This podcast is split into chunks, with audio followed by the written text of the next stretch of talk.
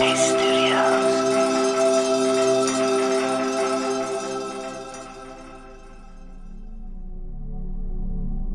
I'm Andy, and welcome to Radio Headspace and to Monday morning. So, I don't know what your experience is of trying to find quiet. I know for most people it is really, really difficult to find a quiet space. In fact, it's one of the most common things people ask me kind of, is it possible to meditate? Is it even possible to train your mind when it's very busy?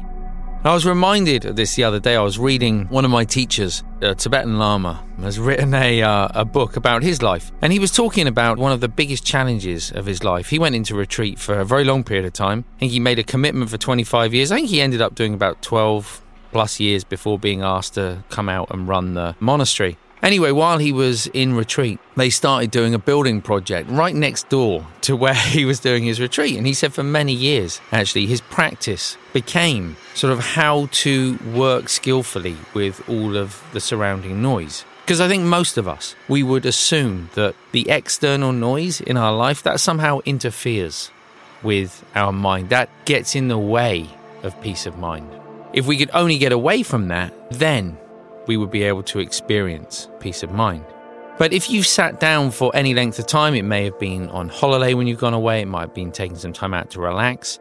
Maybe it was during your meditation. You'll know that even when you remove the external noise, there still can be an experience of disquiet on the inside. So we have some internal noise as well. So it's not enough to just be in a quiet place. We also kind of have to get to a point where we can get comfortable with that internal noise, or even get to a point where we can train the mind where there's perhaps a little less internal noise. But there's arguably a third type of silence as well. So we have sort of this external silence, this internal silence. And then I think there's a silence which is arguably beyond the duality of noise and no noise. Maybe some days we're in a busy place, but still we find peace of mind. It's noisy, but still we find peace of mind. Maybe there are days when our mind is very busy. There's a lot going on. We're thinking a lot about different things. But for some reason, we're okay with that. It's almost as though there's an underlying quiet, an underlying peace, an underlying sense of contentment.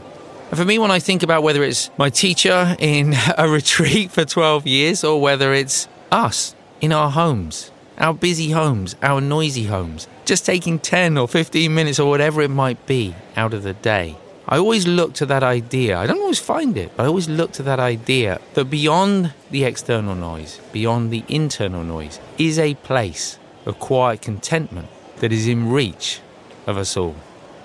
Thanks for listening today. I look forward to seeing you back here tomorrow.